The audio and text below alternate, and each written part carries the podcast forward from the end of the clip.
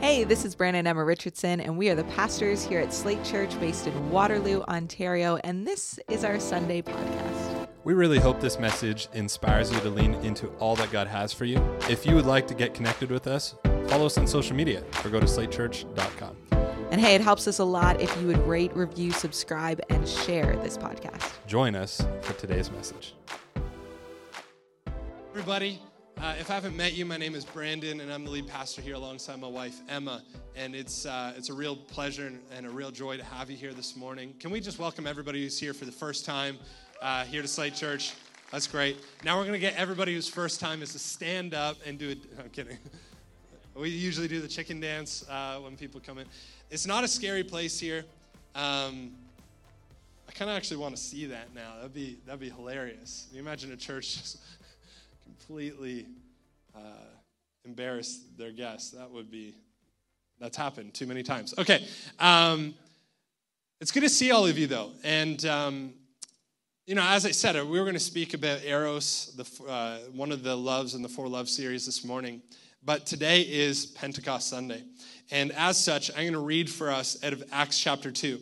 I want to give us a bit of a, uh, a breakdown of where we find ourselves. God uh, or Jesus has lived on, on, on earth. He has died. He is um, being resurrected.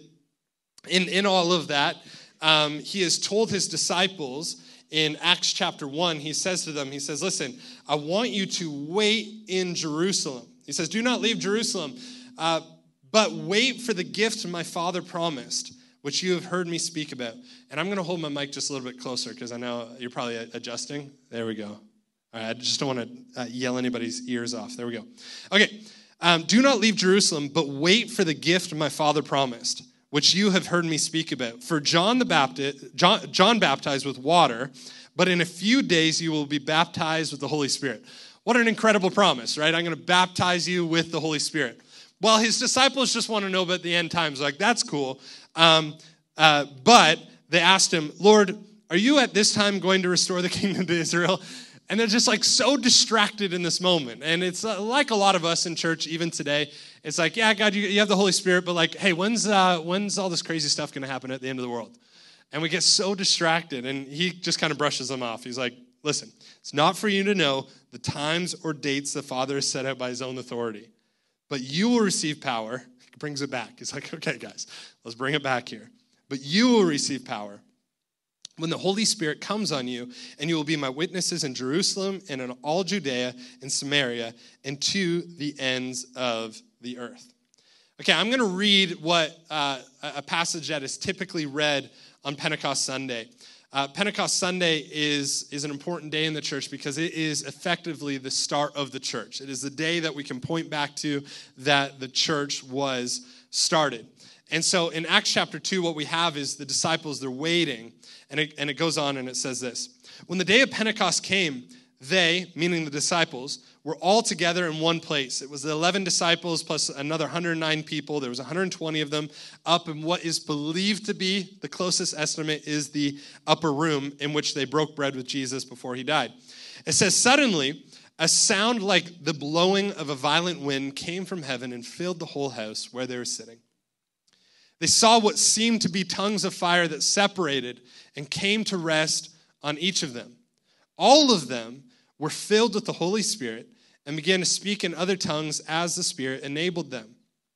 Now there were staying in Jerusalem God fearing Jews from every nation under heaven. When they heard this sound, a crowd came together in bewilderment because each of one of them heard them speaking in his own language.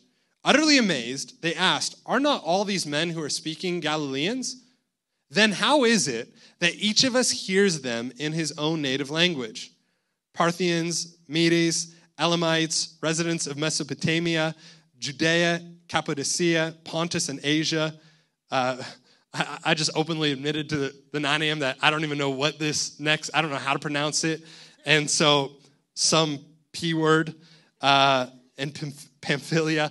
Uh, and is it an encouragement to anybody that the pastor doesn't know how to say some of these words?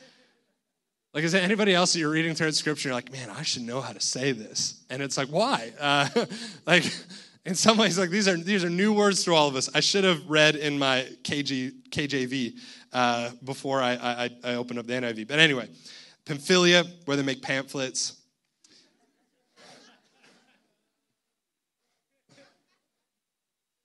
That's such a stupid joke. It's like not even, it's not even like on the, even when it comes to dad jokes, that's like a bad. I'm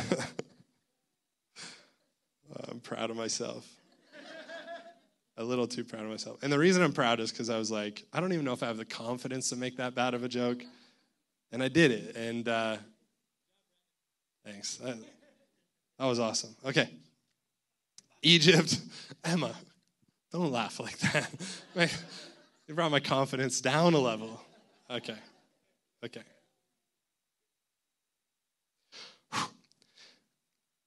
Egypt and parts of Libya near Cyrene. Visitors from Rome, both Jews and converts to Judaism. Cretans and Arabs, we hear them declaring the wonders of God in our own tongues. Amazed and perplexed, they asked one another, asked one another What does this mean? Some, however, made fun of them and said they have had too much wine.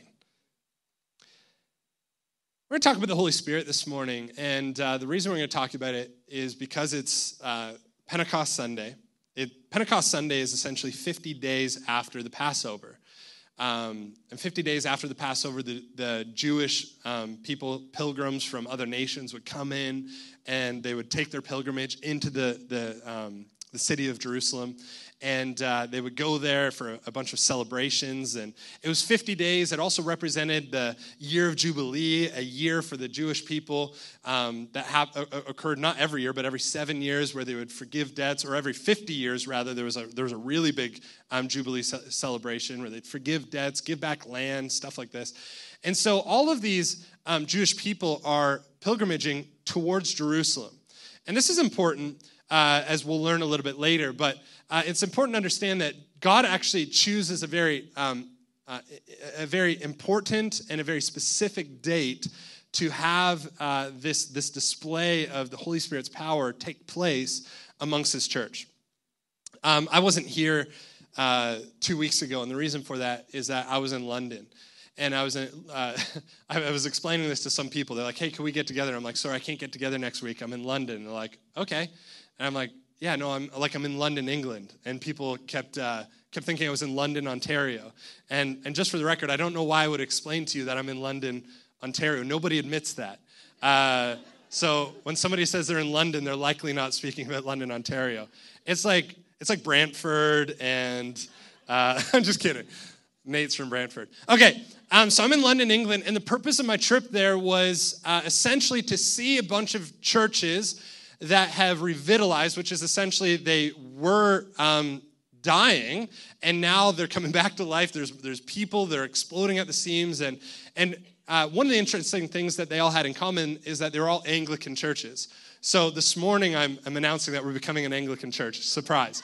Um, but besides that, uh, I was there and I was just seeing it, and, and I was astounded by the fact that the Holy Spirit was moving in incredible ways the Holy Spirit was moving and the Holy Spirit was, was doing some really cool things. And it's funny because I grew up in a Pentecostal church, and um, for visitors, that doesn't mean that this is a Pentecostal church. This is people from a variety uh, of, of, Christian backgrounds here this morning. But uh, I came from a Pentecostal church, and these Anglicans were way more Pentecostal than, than my church was growing up. Like they were like speaking in tongues, they were like prophesying, they were like praying. Like I've never seen people pray, and God was doing great things in these churches. We visited three different churches, and the second church that I visited was a church called Saint Church in Hackney. And uh, Hackney is an area of London um, that that I think I think the read I got was that it wanted to be London, a little bit like Milton. Like Milton wants to be Toronto, and uh, Drake won't have any of that. And so uh, Ed Sheeran's like Hackney, no, you're not London. And so London uh, or, or Hackney in London, it's like a it's a it's a, it's, it's a place that's, that's going through some regeneration, but it also has a lot of crime, a lot of theft, and a lot of different things going on. Well, the church that we were visiting, the pastor and the group that was there and, and was uh, seeing revitalization take place there and everything else, I had arrived on the scene five years prior, and they inherited a building that was a thousand years old. Now imagine a, a thousand year old building. I mean, some good lessons for pastors in thousand year, year old buildings. The third church they went to, and this is a rabbit trail, but I think it's important for, our, uh, for me to just mention. Um, the third church they went to, they were also in a thousand year old building, and they were asking, like, any, any um, uh, advice for pastors. And he said, uh, he started by saying this. He's like, well, this building has been here for a thousand years. There's been at least a hundred pastors that have come before me. Uh, some of those pastors are buried right in the floor in which you're standing. Uh, and there's probably going to be another hundred pastors after me. And so I'm just called to be obedient to God. What a sobering thought, even for our moment. Like in the West, we feel like everything is new, everything is us. It's got to be done in our lifetime. We got to do it right now. And if it wasn't done yesterday, then we're falling behind. And this pastor's just like, you know what? God has been moving here for a thousand years. He's going to move here until he comes again. And I just have to be obedient. What a great perspective. So, second church, it's called, a church called Saint Church. He's looking at the building. He's like, it's falling apart. And uh, like literally, it's, it's falling apart. Structural things need to be done and all the rest. And as all of this is, uh, as he's looking at all of it, he's going, what can I do to bring rejuvenation to this place? And one of the things he thought is, we've got to get this building in good repair. And so he um, identifies that there's a UK designer from around that area that, uh, that, that was, was born and kind of raised in that area. And he says, I wonder if she would come and design our building. So he takes her name, and I forget her name, and uh, so I'll just make it up. It's uh, her name for uh, our purposes, Esther. And so uh, last last service it was Liz. I thought Esther is more uh, more appropriate for this service. And so Esther, uh, he, he messages her and he sends out all these different emails. He goes, Esther at design.uk, uh, uh, design at esther.uk, uh, Esther at, and he just keeps emailing all of these different variations of emails. And as he's doing this, uh, about the 10th email he sends out after trying, he receives an email back. And it's Esther, and she goes, I don't know how you got my email, but I'd be glad to meet up with you. And he's like, I don't know how I got it either. This is amazing. So she meets up with him and she walks through the space and she goes, Well, this is really cool. Like, I've never designed a church before. I'd, I'd be glad to help you with it. And he's like ecstatic. He's like, What in the world? Like, this is this is like God miracle. This is amazing. This is the same woman, just for perspective, this past year designed the halftime show for the Super Bowl. So we're not talking about like a small town designer. Like this, is, this woman is designing on the world scale. She designs all of Beyonce's stage sets and all the rest. And so she's like, I would love to design your church. And he's like, this is amazing. And the next thought that comes to him is, how in the world am I going to pay for this? And so he goes like, this is great, but like, I forgot to tell you, we don't have any money. And she goes, don't worry about it. We'll figure it out. And so she's like, I'm also going to involve the top UK uh, architect. And so he gets involved. And he's like, Listen, I just want to remind you that we don't have any money. And they're like, Don't worry, the money will come. And he's like, How is it that this designer and this architect have more faith than the pastor of this church? He's like, I don't know where this is coming from. Because all of the renovations and the pur- purchase of the property and everything totaled 19 million pounds by the time everything was all said and done. Like, this isn't, but keep in mind, it's been there for a thousand years. That amortized over a thousand years into the future, that's that's a pretty good deal. Um, but anyway, so they're, they're, they're working on this and all the rest. And one of the exhibits or the art installations that she put in, she said, Hey, can I just take the chapel and I'm going to make it, I'm going to make it my own. And so what she did is she put this, and we got to walk into this space. It was, it was really cool. They had this LED screen on the floor. There was an LED screen on the uh, ceiling, and they pumped all of this haze into this room. And so there's this beam of light, this column of light that you could walk through. And what she's done is she has different images that, that um, uh, uh, rotate on the floor and on the ceiling. The one that was there the day that we were visiting was an image of the sky of the top girls' school, private girls' school in London. And this top girls private school, this is where Princess Diana went. This is where the future, like some of the most powerful women in the world, are growing up. In 15 years' time, the girls that were walking by my hotel at this private girls' school are the girls that are going women that are going to do incredible things in our world in just a short amount of time. So she took a picture of the, the top school in, in the UK. And then she went to an orphanage, and the school in an orphanage, um, I, I think it was in Ethiopia. And she took a picture of the sky above this orphanage, and the school um, attached the orphanage and took a picture of that and put it above them. And she said to him, She said, Now, whenever anybody walks through this column of light, they will be reminded of the church's responsibility to stand between the, the world's greatest, um, the greatest riches and the world's greatest need. And again, the pastor is like, Do you want to just like pastor this church? Because like you seem to be doing a much better job with faith and like messaging and, and all the rest. Fascinating. But one of the things that I found fascinating is that I was ready to come home and tell all of my friends and family and Emma about the story of this church and what they were doing and the design. And I should have brought some pictures. And yet, I started to immediately forget about the more important thing. In fact, for those of us in a service right now, the temptation would be for you to walk out of the service and be like, that's a crazy story that the woman that designed the halftime show designed this church. And the next Super Bowl, you're probably going to think like, hey, that's cool. That the person that does this designed a church. And you're going to be tempted to remember the very surface level thing and forget that in the UK, right now, in thousand year old churches, Anglican churches, God is doing a new thing. We are obsessed in the West with the new, with the flashy, with the great, with the supernatural, well, not, not just the supernatural, but the super uh, extraordinary things. And yet, what we need to become obsessed with as a church in the West is the Holy Spirit. What we see here in the book of Acts is the beginning of the church. It's not a flashy start. I mean, the church and, and the building that they believe it was done in is a magnificent kind of place. It, it, it, it's, it's, it's kind of like a in, really interesting thing, but, but I, I find that it's interesting. We don't get a description of the, the place they found themselves in. It wasn't this deep description of the walls and the ornate designs and all of that, but what we get a description of is what happened within that space. And what happened within that space is something that would change the world forever. There's this term that the Celtic Christians use. It's, it's, it's called, uh, the term terminology is thin spaces. And thin spaces are used to describe places in the world where it just feels like the space between heaven and earth is thin. And so in the Lord's Prayer, we say, Our Father who art in heaven, you can repeat it with me if you want, hallowed be thy name. Your kingdom come, your will be done on earth as it is in heaven.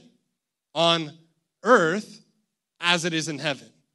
And do you notice that the, the prayer for us as a church is not to try to get earth up into heaven and to just leave all of these sinners alone, but it's actually for heaven to come to earth. That there might be an expression of heaven on earth as we live, so that those people that we find ourselves amongst might know who this person that we have so much hope in, who he truly is.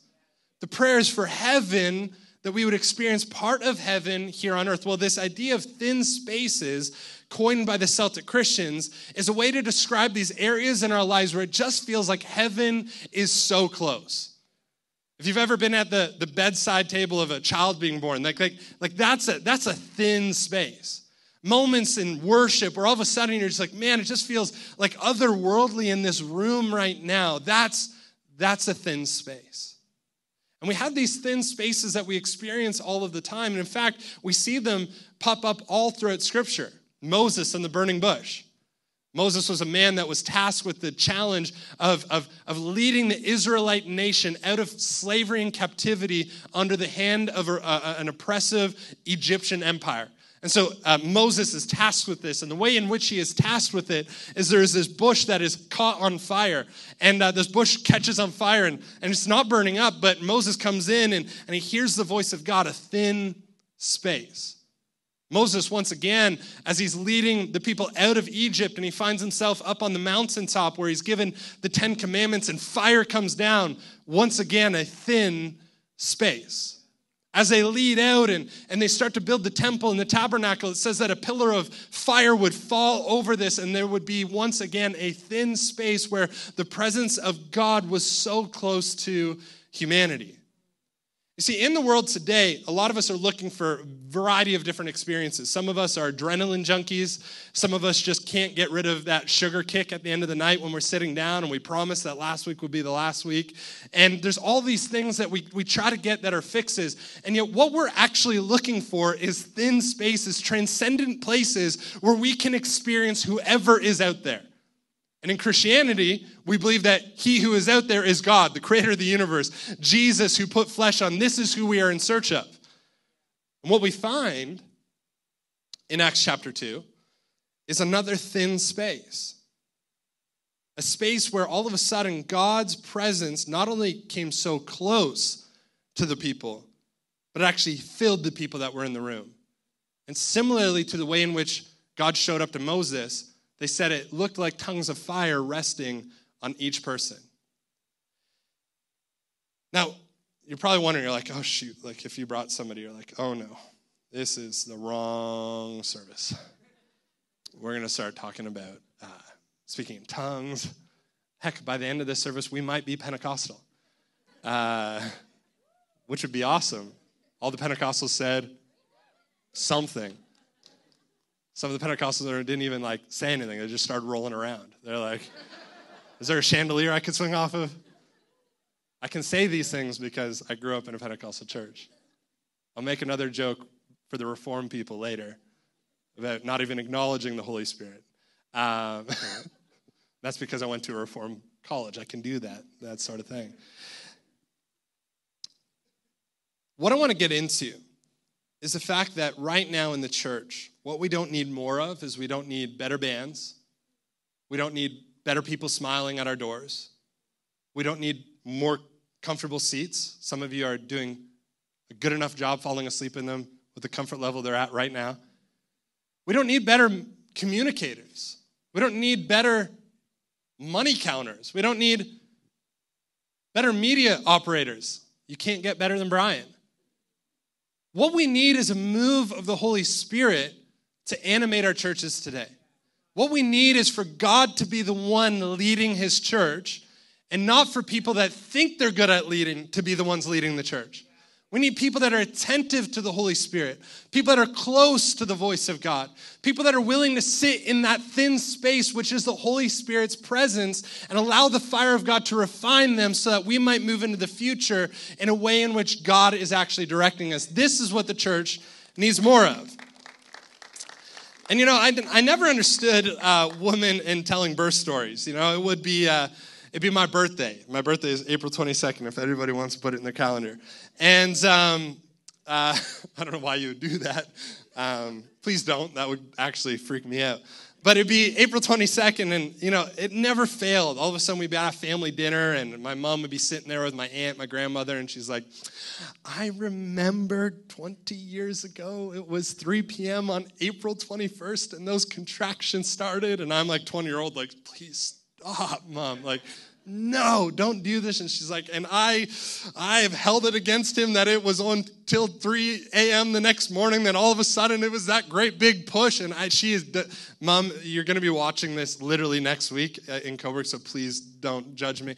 But, um, but like, and I just remember being like, oh, mom, no, please don't. And yet it's funny because as soon as you have your own kid, you get like that. It's like all of a sudden it's Kenzie's birthday, and I'm like hanging out with the guys. I'm like, guys, I gotta tell you a crazy story. And they're like, please don't. Like, what's wrong with you? And it's like, because it's so magical. Birth stories are magical. And I'm like, it's not my birth story. I'm like telling Emma's birth story, right? Like, like we weren't pregnant. She was pregnant and she got to do all that.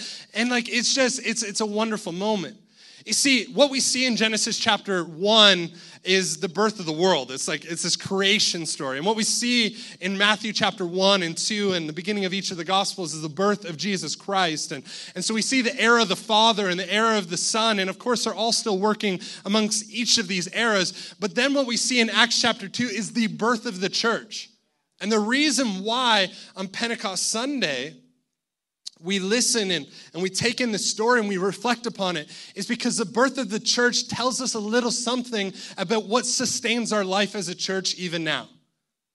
See, what happened in Acts chapter 2 is, is, is, is, a, is an incredible precursor to what God would continue to do. In fact, Acts, Acts chapter 2 is just the beginning of an entire book of the Bible where we have examples of the Holy Spirit moving time again, time again, and time again where the Holy Spirit moves and miraculous things happen. So, why is it that some of us are so afraid of the church's birth story? if you're in the last service, you'll know that just a disgusting thing happened with the back of my throat, and I'm not going to do it again. So, why is it that some of us are so, so tentative with the church's birth story? And what I mean is this is that when we read through this, a lot of us start to get nervous that tongues are mentioned, and we start going like, oh, like, is it going to be one of those messages? Is that this kind of church? Are we going to literally start hanging on chandeliers? Like, what, what is this going to look like? And for some of us, we get nervous because we just haven't experienced that type of power in our lives and we feel like maybe we're missing something. See, here's the thing, and this is a question that I want to ask all of us. The question is this If every Christian, like let's just say every Christian were kind of um, uniform, and uh, the faith in which they exuded was the faith that you have and the faith that you live out in your life, what would the state of the church look like? And that's like a convicting question because for me, it would mean that the church wouldn't always be believing that God is able to work miracles. It would mean that the church would sometimes uh, struggle to have faith that God is able to do big things. It would mean that the church would often doubt and, and, and take the wrong road. And it mean a lot of different things. What would the church look like if the church, capital C church, all took on the faith that you have? Now, now pause with that question for a second. Because when we read the start of the whole, uh, we start read the start of the beginning of the church, what we see is that the Holy Spirit moves. It says that all of a sudden there was a sound like a blow, the, the blowing of a violent wind. It came from heaven and filled the whole house where they were sitting. They saw what seemed to be tongues of fire that separated and came to rest on each of them. All of them were filled with the Holy Spirit and began to speak in other tongues as the Spirit enabled them.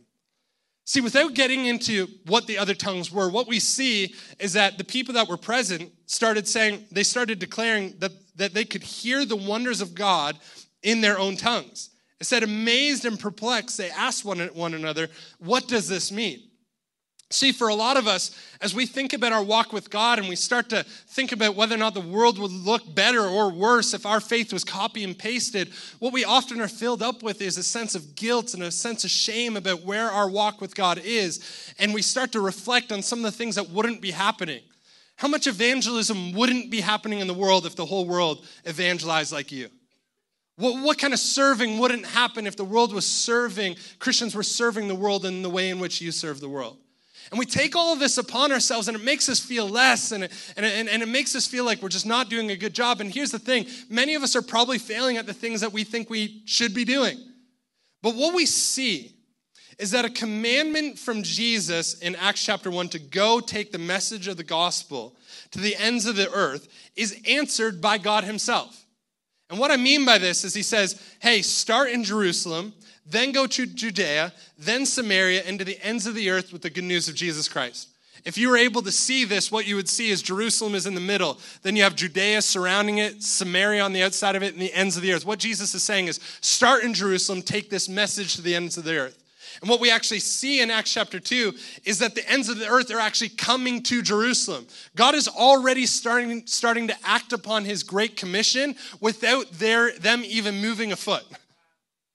Without them even stepping outside of that building, what we see is that the church is now speaking the good news of Jesus to people without even using tongues that they know about to speak to those around them.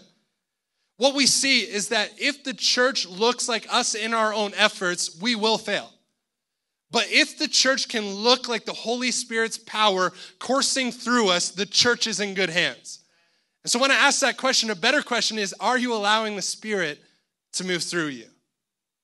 And the unfortunate thing is that as we read as some were outside of the church looking inside the church and saying they've had too much wine, is that we don't always just see that outside of the church, we often see that happening within the church.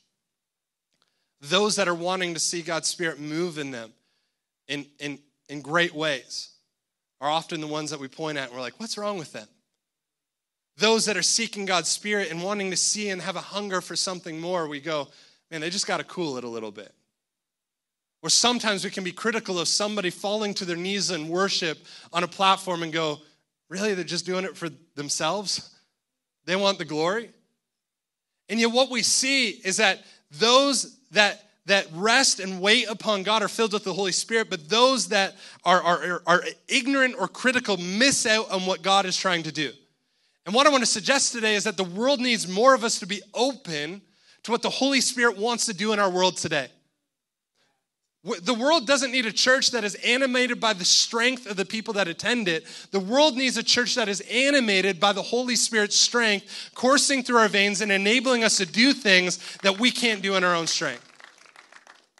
But a lot of us, what we'll do is we'll actually sit back, right?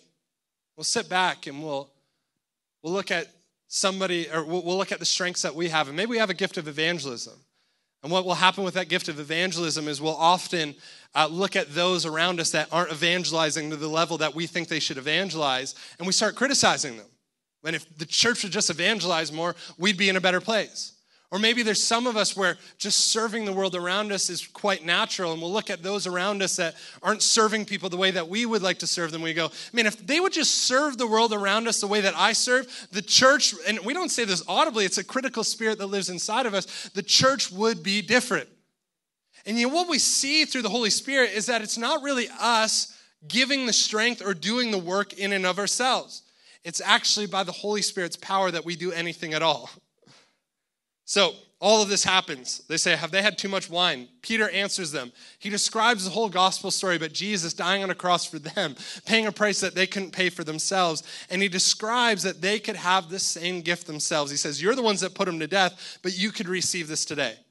It says, When the people heard this, they were cut to the heart and said to Peter and the other apostles, Brothers, what shall we do? And Peter replied, Repent and be baptized every one of you, in the name of Jesus Christ for the forgiveness of your sins, and you will receive the gift of the Holy Spirit. The promise is for you and your children, and for all who are far off, for all whom the Lord our God will call.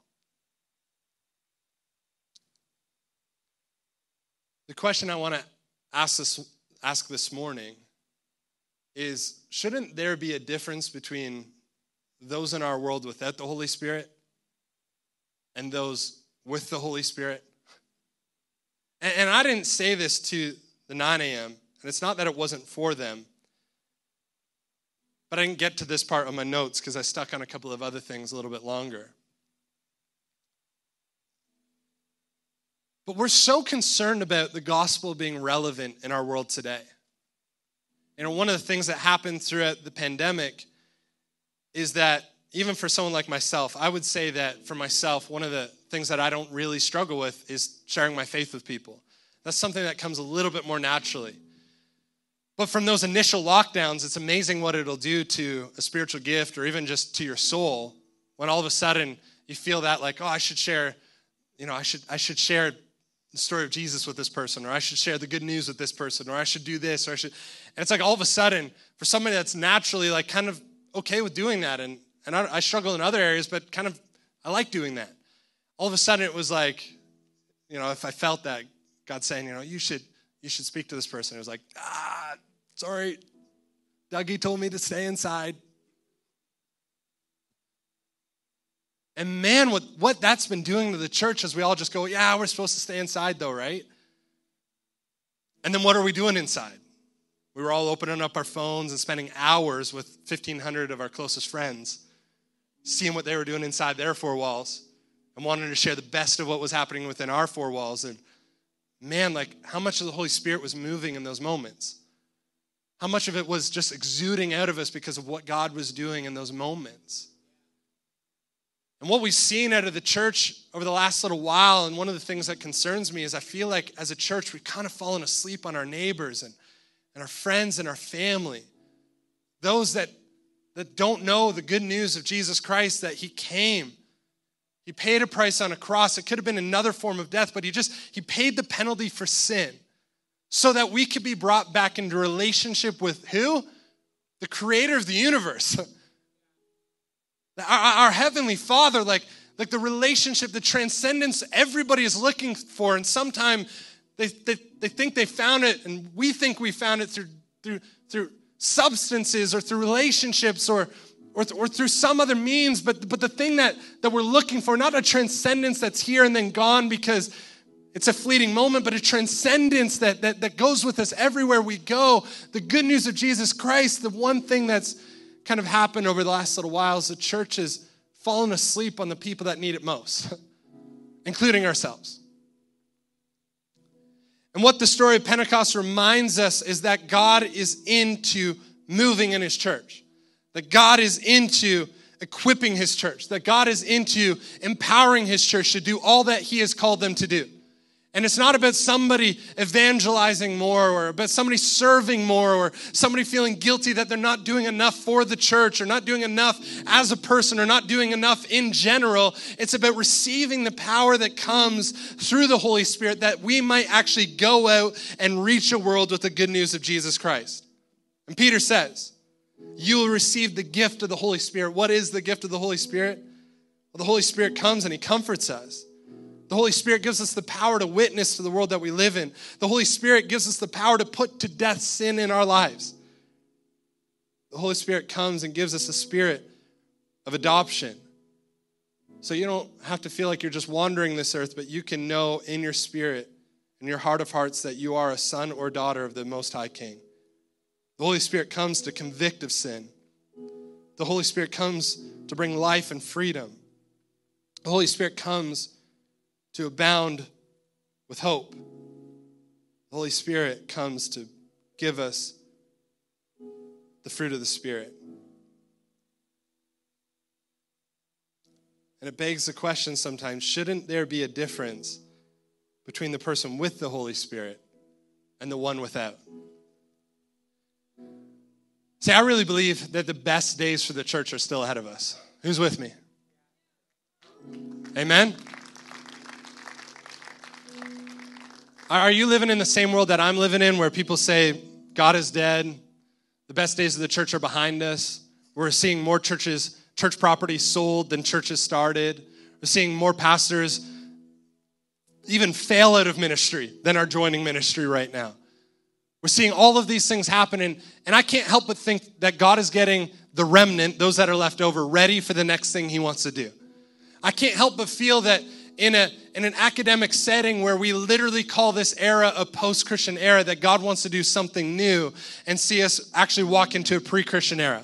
I, I, I, can't, I can't help but think that God has something new for our families and for us as individuals. And that He has something more for Christians than just to get to the end of the night and think about all the things we felt like we should have done that we didn't do, or think about the things that we did that we shouldn't have done. But I really believe that God is wanting to do something where His Spirit empowers us to a new level in our faith and our understanding of who God is, and so that that even the most menial task in our lives takes on meaning because we're not doing it alone, but we're doing it through the Holy Holy Spirit's power. See, I don't think that we need to wake up and, and feel like, like, like the best is still behind us. I don't feel like some of us need to think that the best years of our faith are 10 years or, or three decades behind us, but I really think that God is saying, listen, if you wait upon my Holy Spirit in the way in which I commanded the early church to, that I will do a new thing. And it might cause some of the people around you to go, Is that person drunk? And yet it's just the joy of the Spirit overflowing in your life as you, re- as you receive and surrender to what God wants to do in your life. See, Pentecost Sunday matters because it reminds us that before Pentecost Sunday, the church was essentially neutered. They were hiding behind walls, waiting to see what would happen after their Savior was crucified. But post Pentecostal Sunday, what we see is a church that emerges as bold, a church that emerges as, as powerful, a church that emerges filled with the gifts of the Spirit, serving and evangelizing and speaking and being all that God has called them to be. And the future church here in Canada will be no different than the early church. In that if we want to see a move of God, we have to rely on the Holy Spirit's power. Anything other will, will result in a works righteousness that will leave us feeling burnt out, shame filled, and full of pressure to do things that we were never meant to do in our own strength. Can we stand up in this place?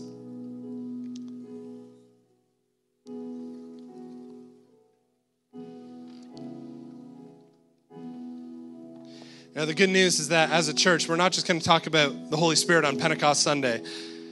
And we do talk about it, but let's not be the church or a church that walks into a space like this and just expects to go through the, emo- the motions and the emotions every single Sunday. But let's believe that God is up to something bigger. See, just as He did it within Scripture, I want to pray God, would you do it again? God, would you move amongst your people again? Would you fill us afresh again? And we might be wondering, well, how in the world does the Spirit move? We might not think we're equipped. We might not think we have enough knowledge. And the encouragement to us today is that the early church had way less knowledge about who the Holy Spirit was than we do. Read scripture, like the amount of time Jesus t- spoke about the Holy Spirit before he ascended into heaven pales into comparison with our understanding of what the Holy Spirit was all about after the Holy Spirit came on the earth. We have story after story and, and word after word about what the Holy Spirit did. And so if you're not sure, how do I engage with the Holy Spirit? Do what Jesus said wait upon the Holy Spirit. Can we all just close our eyes in this place as we just, we're about to close in the next 10 minutes here and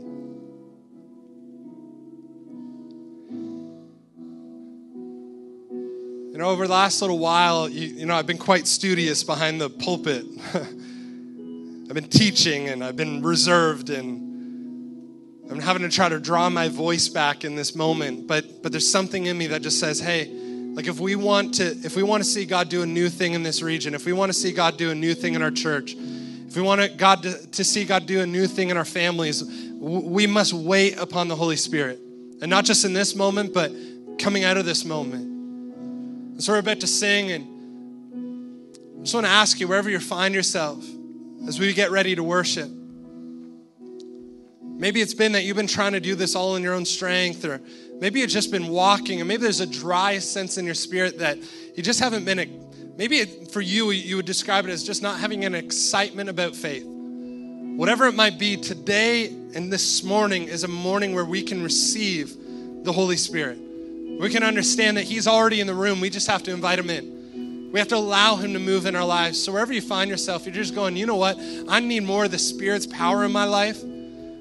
I need to stop trying to do this faith thing on my own. I've got to stop quenching the Holy Spirit. If you're here today and just going, I need the Holy Spirit to move in my life. If that's you, can you just raise a hand as we begin to worship? Yeah, all across this place. Amen. Thanks again for listening to our Sunday podcast. To hear more messages like these, be sure to share and subscribe. We're thankful for all that God is doing in our church right now. We would love to have you be a part of what is going on. You can connect with us by filling out a Connect card online at slatechurch.com. And hey, stay tuned for more content coming soon.